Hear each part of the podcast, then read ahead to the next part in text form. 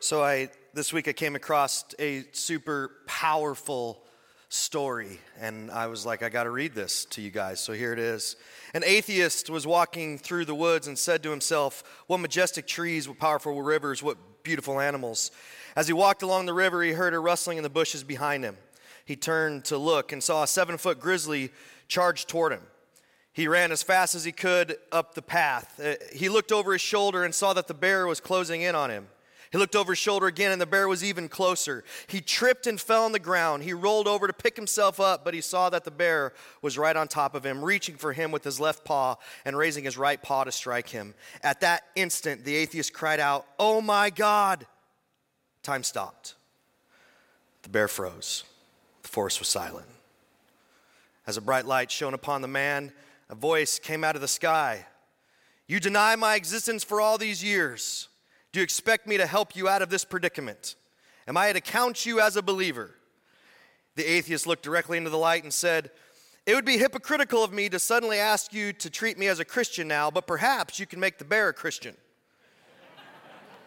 "Very well," said the voice. The light went out. The sound of the forest resumed. The bear dropped his paw, brought both paws together, bowed his head, and spoke, "Lord, bless this food for which I'm about to receive from thy bounty. Christ our Lord, amen." Now, it's a silly story, obviously, but it actually reveals something that we're all tempted to try to do, which is manipulate God. So let me ask you, are you a manipulator or are you a cooperator? Do you try to manipulate God, or do you strive to cooperate with him? See, the reality is we all have done one or the other, and we all will do one or the other at different times. And what we do in the midst of temptation, maybe more than any other time, reveals if we are a manipulator or if we are cooperators. But before we get into all that, I want to review real quick, because if this is your first time, we're in the midst of a 4-week series talking about something that we all have, we all struggle with, and honestly, we all hate, which is temptation. The reality is none of us like being tempted by things we know that are unhealthy or hurtful. Therefore, we wish we could break the power and break the control of temptation in our lives. And what we've been discovering over the last few weeks is that defeating temptation in our lives, it isn't wishful thinking. It's actually a reality. However, it won't happen by just being more self-controlled, because we've tried that. We've got inspired or convicted about something, and so I'm going to grind my teeth and be more self-controlled with it, and then we just failed over and over and over again.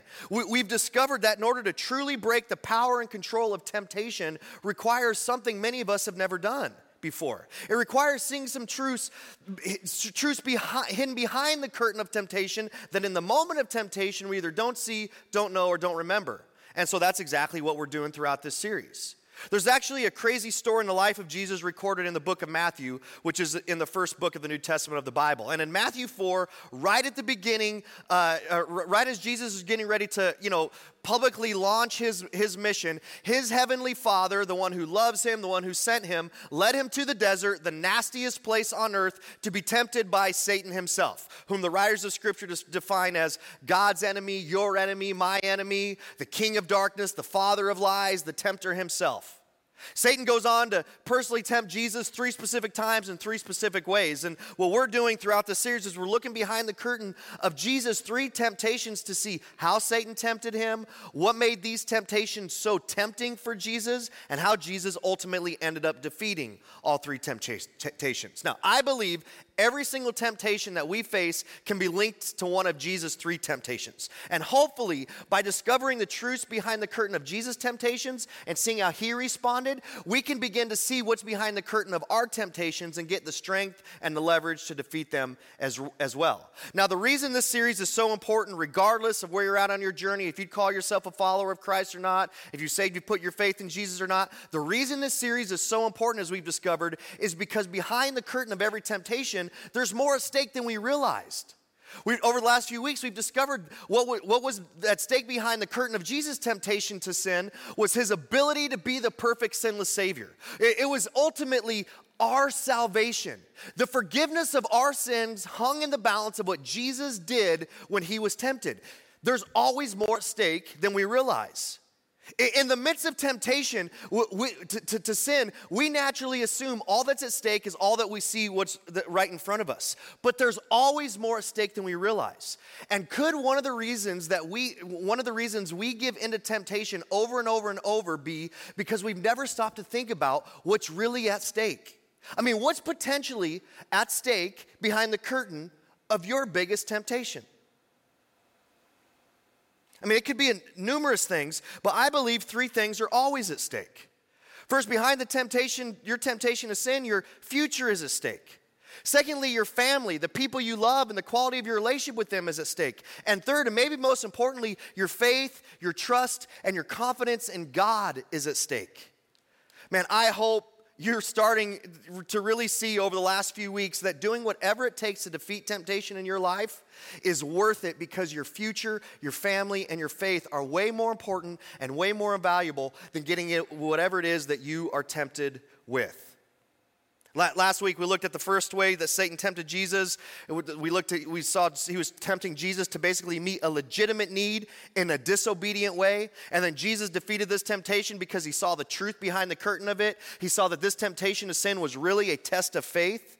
Today we're going to look behind the curtain of Jesus' second temptation. And as we do, we're going to discover there's something much bigger yet extremely subtle going on behind our temptations that few of us ever recognize, which is not only giving temptation more and more power and control in our lives, but it's also negatively impacting us experiencing God's presence in our lives more than we can possibly imagine.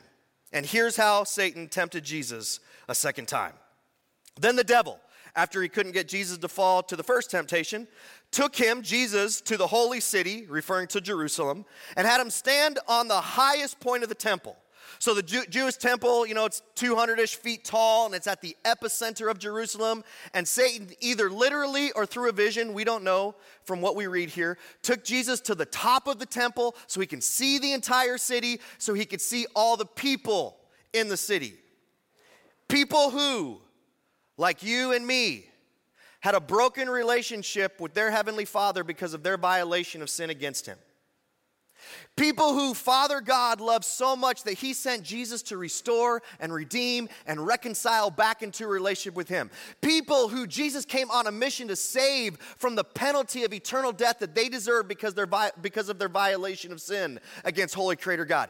People who would have to be so convinced that Jesus was the Savior, that Jesus was their Savior, that they would have to end up putting their faith in Jesus. People who Jesus knew would not be easy to convince of that. Now, Satan knew all this, and he used the purpose that Father God sent him to tempt him. He says, if you are the Son of God, because that's who you say you are, Jesus, right? It's like he's taunting him. If you are the Son of God, well then, throw yourself down. Jump. And then he says, for it is written. See, Satan does something really, really tricky right here. He quotes a passage from the Hebrew Scriptures, our Old Testament, found in the book of Psalms, specifically Psalm 91. Last week we saw that Jesus responded to Satan's first temptation with a truth from God recorded in the Hebrew Scripture. And Satan's going, all right, I'll play that game because I know the Bible too. Here's a promise from your heavenly Father that since you're the Messiah, since you're the Son of God, since you're the Savior, that he's got to come through on. And he quotes, he will command his angels concerning you, and they will lift you up in their hands so that you will not strike your foot against the stone. It's like he's saying, hey, Jesus, listen, look at all those people. It's going to be hard to convince these people you're the Son of God. It's going to be hard to convince them you're the Savior, you're their Savior. But if you jumped off right now, your heavenly Father would send angels to save you. And if they saw that, those people would know for sure. Listen, this is going to be a whole lot easier than you having to die on the cross thing. You don't need to go through all that suffering, and you shouldn't have to go through all that if your heavenly Father really loved you. Satan's so tricky. So tricky. He's misusing, he's misinterpreting, he's distorting the promises and the truths of God to tempt Jesus to sin, to disobey his heavenly Father. And by the way, if Satan did that with Jesus, you can guarantee he's doing that with you. Look, he promised to protect you. Look, he wants you to be happy. I mean, look, he wouldn't want you to suffer. Look, he'll come through for you. Look, he'll forgive you. Look, he wants you to prosper. Look, everything's going to work out because he loves you. And Satan, he misuses truth to lie to you. He distorts truth in order to tempt us to sin. Now, Jesus knew the real temptation was not what was right in front of him, because it never is. See, the real temptation for Jesus was to manipulate, to force, to assume on God, to act on his behalf.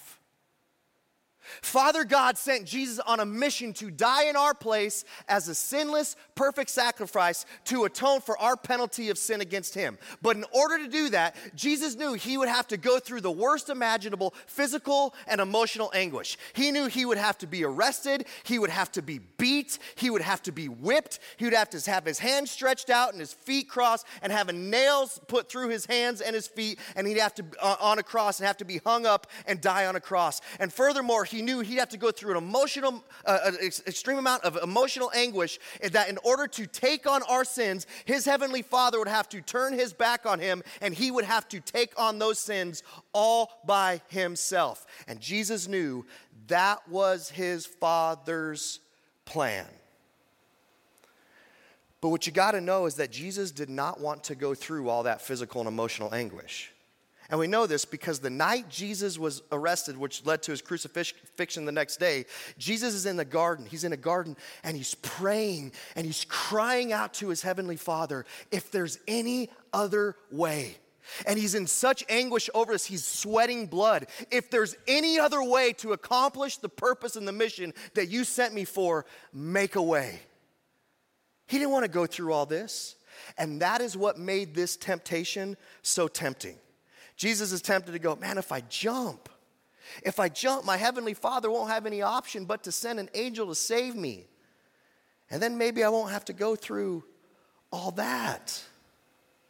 Now, as you already know, Jesus didn't give in to this temptation to sin. And I believe one of the reasons he didn't was because he knew what was at stake behind the curtain of the temptation to manipulate his heavenly Father. He knew what was behind the curtain, once again, was our salvation.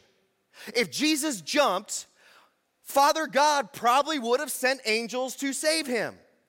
And at that moment, everyone watching would have known he was the Son of God.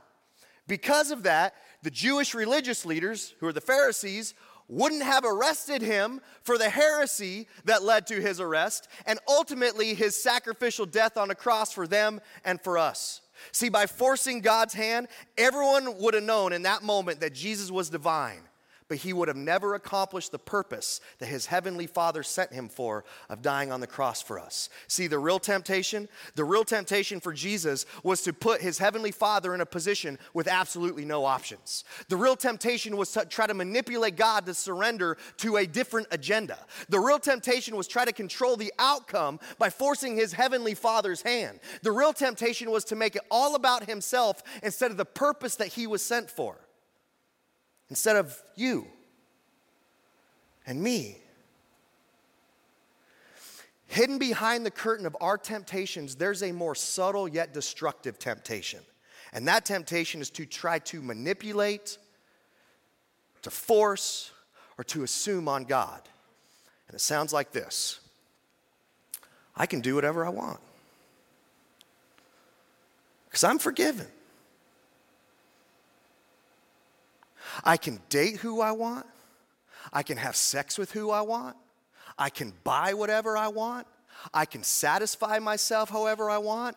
I can treat people however I want. I can take on as much debt as I want. I can drink as much as I want. I can study as much or as little as I want. I can work as hard or as little as I want. I can act however I want, and God is obligated to bless me, save me, forgive me, provide for me, prosper me, bail me out, because he's promised he loves me. How's that working out for you? Probably not too well. Jesus knew manipulating his heavenly Father to act on his behalf wouldn't work out too well for him or for us either. So here's how Jesus responds to Satan's temptation. Jesus answered him, "It is also written," it's like Jesus trumps him, "do not put the Lord God to the test." He's going, "Satan, you ain't coming up with nothing new here." And just like with his first temptation, Jesus once again reaches back in history to a time when the Israelites were faced with the same temptation by quoting a passage in the Old Testament. This time he quotes from Deuteronomy 6. And to grasp the power of Jesus' response, you really need to understand the context of what's going on in Deuteronomy 6. We discovered last week the events of Deuteronomy actually happened about 1,000 years, a little over 1,000 years before the life of Jesus. And last week we saw that for hundreds of years before Deuteronomy was written, God had promised the Hebrew people who became known as the Israelites, who became known as the Jews, that they would be his people and he would be their God. And part of that promise was that he would give them their own land, referred to as the Promised Land. However, for 400 years, the Israelites found themselves as slaves in Egypt. And as you can imagine, the longer they're slaves, the more their trust in God kind of wavered. Finally, after 400 years, God sent a man named Moses to deliver them from slavery in Egypt and lead them to the Promised Land. Well, after Moses led them out of Egypt through a series of what can only be described as supernatural events, by the way, you should read about those in the book of Exodus. They're absolutely amazing. After God led them out through these, Moses led them out through these supernatural events, God gave them some laws and commands on how to live as his chosen people and for him to be their one and only God. If you narrow down what God was trying to communicate to the Israelites through these laws and commands, it was trust and obey. Trust me, obey me. Trust and obey. And this came with the promise. If you trust and obey me, I will bless you. I will bless you in such a way that everyone will know that I am the one true God and you are my people. And the Israelites, they started off strong. But it didn't take long for them not to trust and obey. So instead of taking them immediately to the Promised Land, God led them to the desert. And in the worst and nastiest place on earth, where there was very little food and very little water, and he led them there to wander for 40 years. Every single day, they didn't know what they would eat. Every single day, they didn't know what they would drink. Every single day, they didn't know how they would survive to the next day. They were utterly helpless, which was the whole point of God leading them there. God led them to the desert and kept them there for 40 years to teach them to trust him alone, to teach them that he could be trusted to provide for their every need, and he would provide for their every need if they obeyed him. And God did provide for their every need. While they were in the desert, God literally provided food from heaven that they called manna. And we talked about that all last week. I'm not going to recap all that. You should go back and listen to the message if you weren't here. They learned a valuable lesson through the manna. As God provided this manna every single morning and they found this bread-like stuff on the ground where they could eat, they learned a valuable lesson that when we have a need, God provides. They learned to connect the dots that when they had a need, that they needed to trust and obey, and when they trust and obeyed, God provided. Well, the one thing that manna didn't provide was water. And as you know, you need water to live. You need water to survive. And as they became more thirsty, they had a decision to make. Decision one, trust God and keep connecting the dots. Decision two, try to manipulate God and force God to act on their behalf. And just like we're tempted to do, they chose option two. And in Exodus 17, we see the Israelites basically saying, God, you promised you would provide for us as your people. You're not doing what you promised you would do. We would have been better off staying as slaves in Egypt. I mean, why did you set us free to let us die here in the desert of thirst? If you really love us, God, prove it. Now, you may never have said it out loud, but you ever thought that? I mean, you ever thought, God, if you really loved me, God, if you really loved me, you'd heal me. God, if you really loved me, you'd give me more. If you really loved me, I wouldn't be suffering. If you really loved me, you'd take the pain away. Why, God? Why me? I mean, how often do we guilt trip God to try and get something from him, to try to force him to act on our behalf? For those of us who are parents, based on everything that you've already given your children, food, shelter, clothing, devices, an opportunity to play sports, rides, How would it make you feel if your kids came to you and said, Mom and Dad, if you really love me, you need to do something else? It'd make you mad. It'd make you sad. How do you think it makes our Heavenly Father feel when we do this? Parents, what would you do if your kids pulled that tactic on you? Mom and Dad, if you really love me. You know what you do? You tell them they're entitled little punk, you'd ground them, and you'd take as much away from them that you've already given them. And yet somehow we don't think that's what God should do. God should have opened a can on them. But instead, He supernaturally made water come from a rock for them to where they all drank. Not because they manipulated Him into it, but because this was a key time in their history that He was proving He was the one true God and that He could be trusted. So He provides water and essentially says, come on, trust me, trust and obey. Now, in the ancient world, naming locations, it was a common custom to remind people of certain things, of special things that happened at different locations. And Moses, he didn't name the place where water flowed from the rock, God provides. Because God had already proved He provides. He named the place Massa. And the word Massa means tested. So from that point forward, whenever the Israelites heard the name Massa, whenever they saw Massa, whenever they traveled through Massa, they would remember that this was a place that they did not trust and obey. They would remember it was a place that God was angry with them because of how they tried to test and manipulate Him. After 40 years in the desert, after they finally learned to trust and obey, Moses gathers all the Israelites together before they're able to enter the promised land to remind them of a few things. And Deuteronomy is essentially the speech that he gave to the Israelites before they entered the promised land. And in chapter 6 of Deuteronomy, Moses reiterated what God wanted to teach them at Massa. He said, do not put the Lord your God to the test as you did at Massa. Instead, be sure to keep the commandments of the Lord your God and the stipulations and the decrees He's given you. Moses is saying, listen, God has plans for you. God has purposes for you, and they're better than yours, and they're more life-giving than yours. In the future, when you get to the promised land, and when things aren't going your way, in the future, when you're not getting everything you want when you want it, in the future, when God's plans and purposes don't seem to be aligning with your plans and purposes, in the future, when your agenda seems to be different than God's agenda, don't test Him. Don't do what you did at Massa. Don't try to manipulate and force and assume on Him to act on your behalf. Instead, remember Massa. Choose to trust and obey by cooperating with Him, by surrendering your will to His. Because when you do, as you learned at Massa, is when you'll experience His perfect plans, purposes, provision, presence in your life. Over 1,000 years later, there Jesus and Satan stood on top of the temple. Satan's going, Jesus is going to be hard to convince Him. But if you jumped, you shouldn't have to go through all that suffering. If your Heavenly Father loved you, you shouldn't have to go through that. Jesus knew what Satan was really tempting Him to do was to manipulate God to act on His behalf. Satan knew that giving into this temptation would be a sin.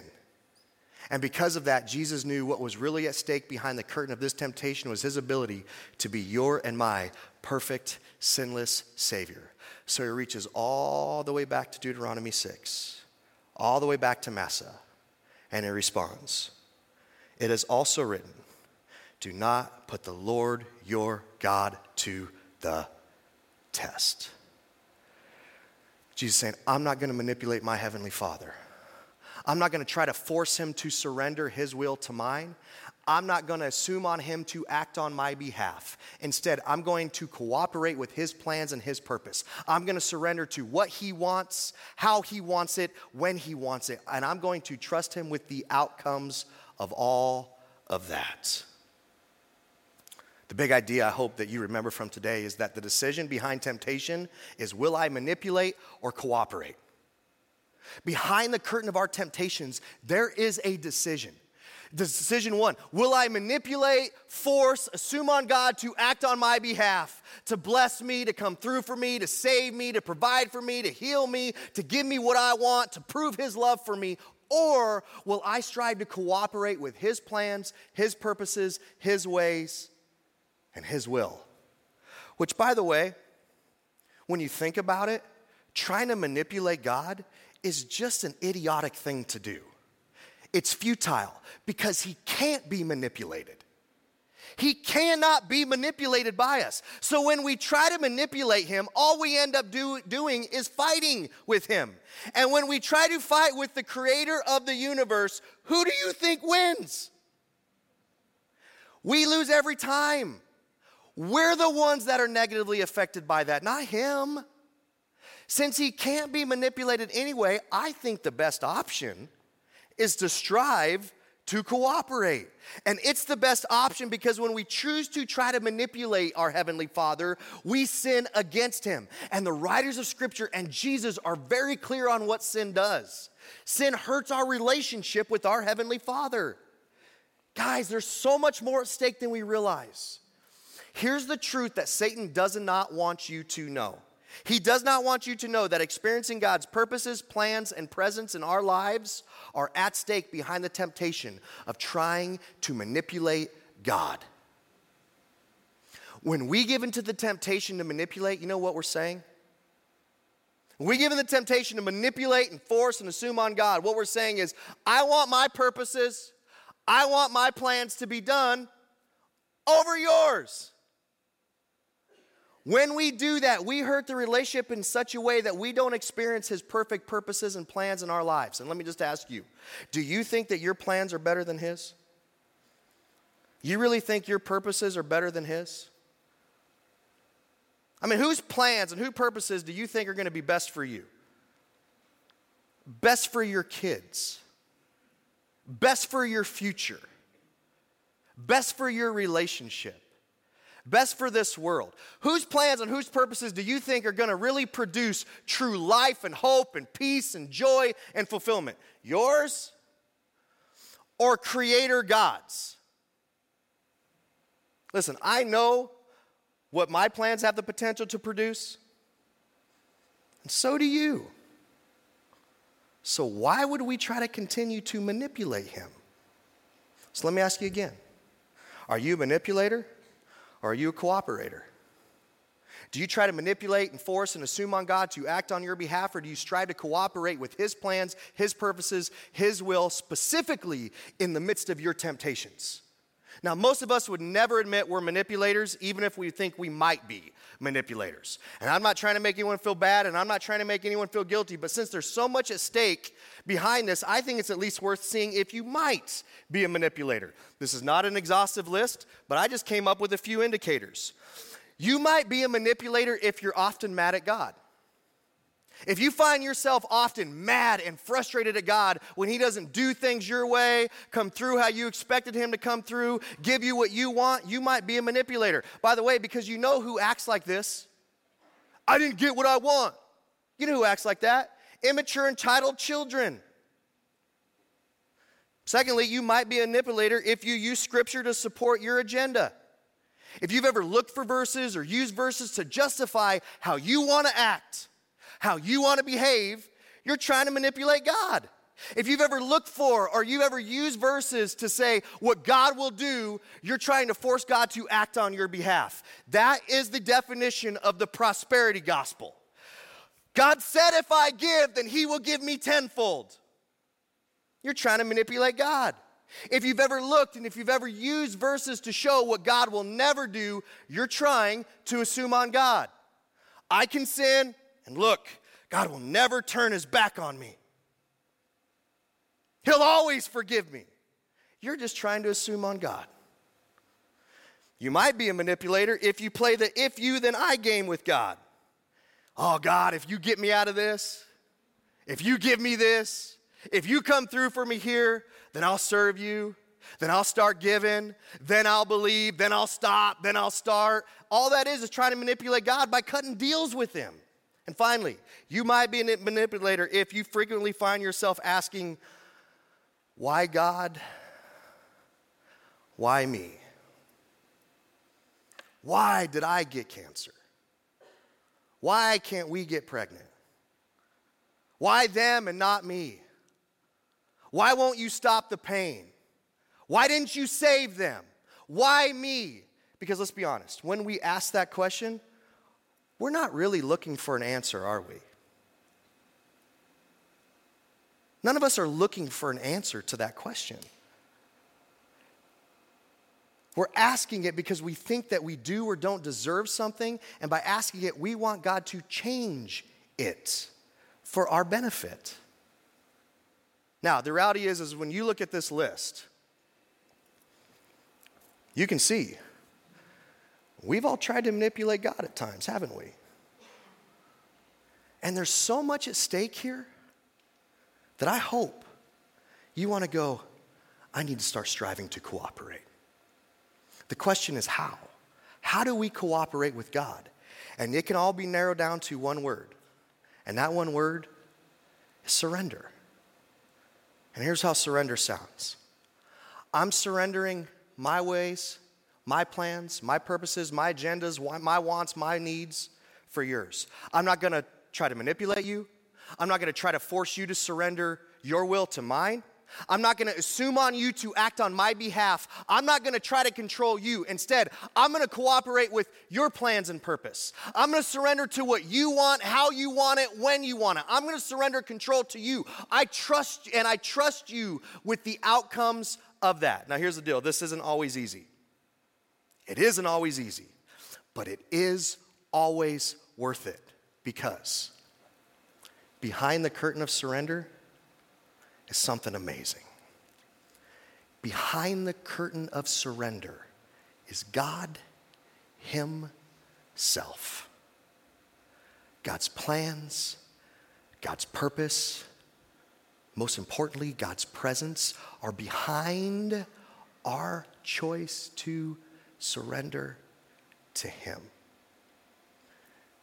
And whether you know it or not, whether you'd admit it or not, you want to experience God's purpose and plans in your life because they're so much better than yours. But you'll never experience His plans. You'll never experience His promises. You'll never trust that His promises and His plans are better than yours without surrender. And you want to experience God's presence in your life because it's in His presence that we find true joy, true peace, true hope, true fulfillment. But you never experience that without surrender. And this is what you need to know. And if anyone's ever told you differently, they've lied to you. God hasn't promised that everyone will experience His perfect plans in their life. God hasn't promised that everyone will experience His perfect purposes in their life. God hasn't promised that everyone will experience His life-giving presence unconditionally in their life. He's just promised to forgive us. God promises His perfect plans, purposes, and presence are for those who are surrendered. The decision behind temptation is, will I manipulate or cooperate? The choice to cooperate comes down to the one word, surrender. But here's the deal. If you wait until you're in the midst of your biggest temptation to try to surrender, you won't. The only way you'll ever do it in the midst of your biggest temptation, the only way you'll ever trust that surrender is the best option in the midst of your biggest temptation is if you have practiced surrendering before that time and experienced what's behind the curtain of it before that time. You got to know, the first time Jesus surrendered was not when He was on top of the temple with Satan. He was practiced up. It wasn't like he's like, you know, I should try this surrender thing. This sounds like a good idea for the first time. If you want temptation to lose power and control in your life, if you want to defeat temptation in your life, I encourage you to start practicing surrendering right now in every single area of your life, in every decision, in the big and the small, in every relationship, financially, relationally, sexually, when you're at home, when you go out, when you're with your boyfriend or girlfriend. Start practicing surrender in every single area of your life today so that you have the strength to do it in the midst of your biggest temptation. And here's what it sounds like. Here's what surrendering sounds like. God, not my will, but yours be done. And the posture is open hands. Fast forward, Jesus in the garden the night he was arrested, and he's saying, Heavenly Father, if there's any other way, if there's any other way, I choose that way. But Heavenly Father, not my will, but yours be done. You know what choosing to surrender is? It's a declaration of trust. I trust you. And you may not trust him fully right now in whatever is going on. It's through the process of surrender that we come to know that he is trusted. You don't pray your way to trust. You surrender your way there. Because it's through surrender that we experience his perfect plans, purposes, and presence in our life. So let me ask you one more time. Do you try to manipulate God to act on your behalf? Or do you strive to cooperate with him? Listen, be honest. Be honest with yourself, not to feel guilty, but to take a step forward. If you're honest enough to admit that you try to manipulate God at times, I know I do, I invite you to start surrendering in every area of your life today, in every situation today, in every circumstance today, in every relationship today, in every temptation today. Not my will, but yours be done. Because behind the curtain of surrender is everything you truly want and everything you truly need. Behind the curtain of surrender is God himself. And when we do this in the midst of temptation, what you'll begin to see is that temptation will begin to lose all its power and all its control in your life. Before I pray over you and we get out of here, I just want to say one quick thing to, for those of you who have never put your faith in Jesus, never asked Jesus to be the forgiver of your sin and lead your life. Something that may have stopped you, now that you hear this message, something may have stopped you from doing that is that you've been trying to manipulate God. God, if you do this, if I see this, if you come through in this way, then I will put my faith in you. And let me just tell you what, your Heavenly Father is going to look back at you and say, I've already done everything for you. Nothing will be big enough for the biggest thing I've already done for you, and I sent my son to die for you, to take your spot for the death that you deserve because of your violation of sin against me. And I did it because I love you. So instead of trying to manipulate me, why don't you just start experiencing me? But that's going to take this from you, saying, I surrender me to you. And today you can surrender for the very first time by asking Jesus to be the forgiver of your sin and leader of your life. All right, I want to pray over all of us. But as I pray, even as you're sitting at home, will you do something weird for me? Will you just open hand, palm up? Let's pray with the posture of surrender. Dear Lord, right now as we have this posture of surrender, I pray that we choose to say, not my will, but yours be done in every single area of our life. And even as the temptations are on our mind right now and struggles are on our mind, I pray that this posture of surrender becomes not just something that we're doing right now, but becomes the posture of our life. Not my will, but yours be done. And I pray through that we come to experience your promises, your purposes, more importantly, your presence. For every person who's never put their faith in you, Jesus, right now, where they're at, quietly, I pray that they ask you, they surrender to you by asking you to be the forgiver of their sins and leader of their life right now.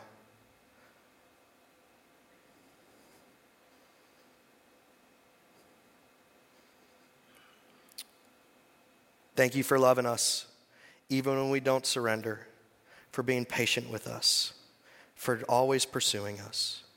In Jesus' name, amen.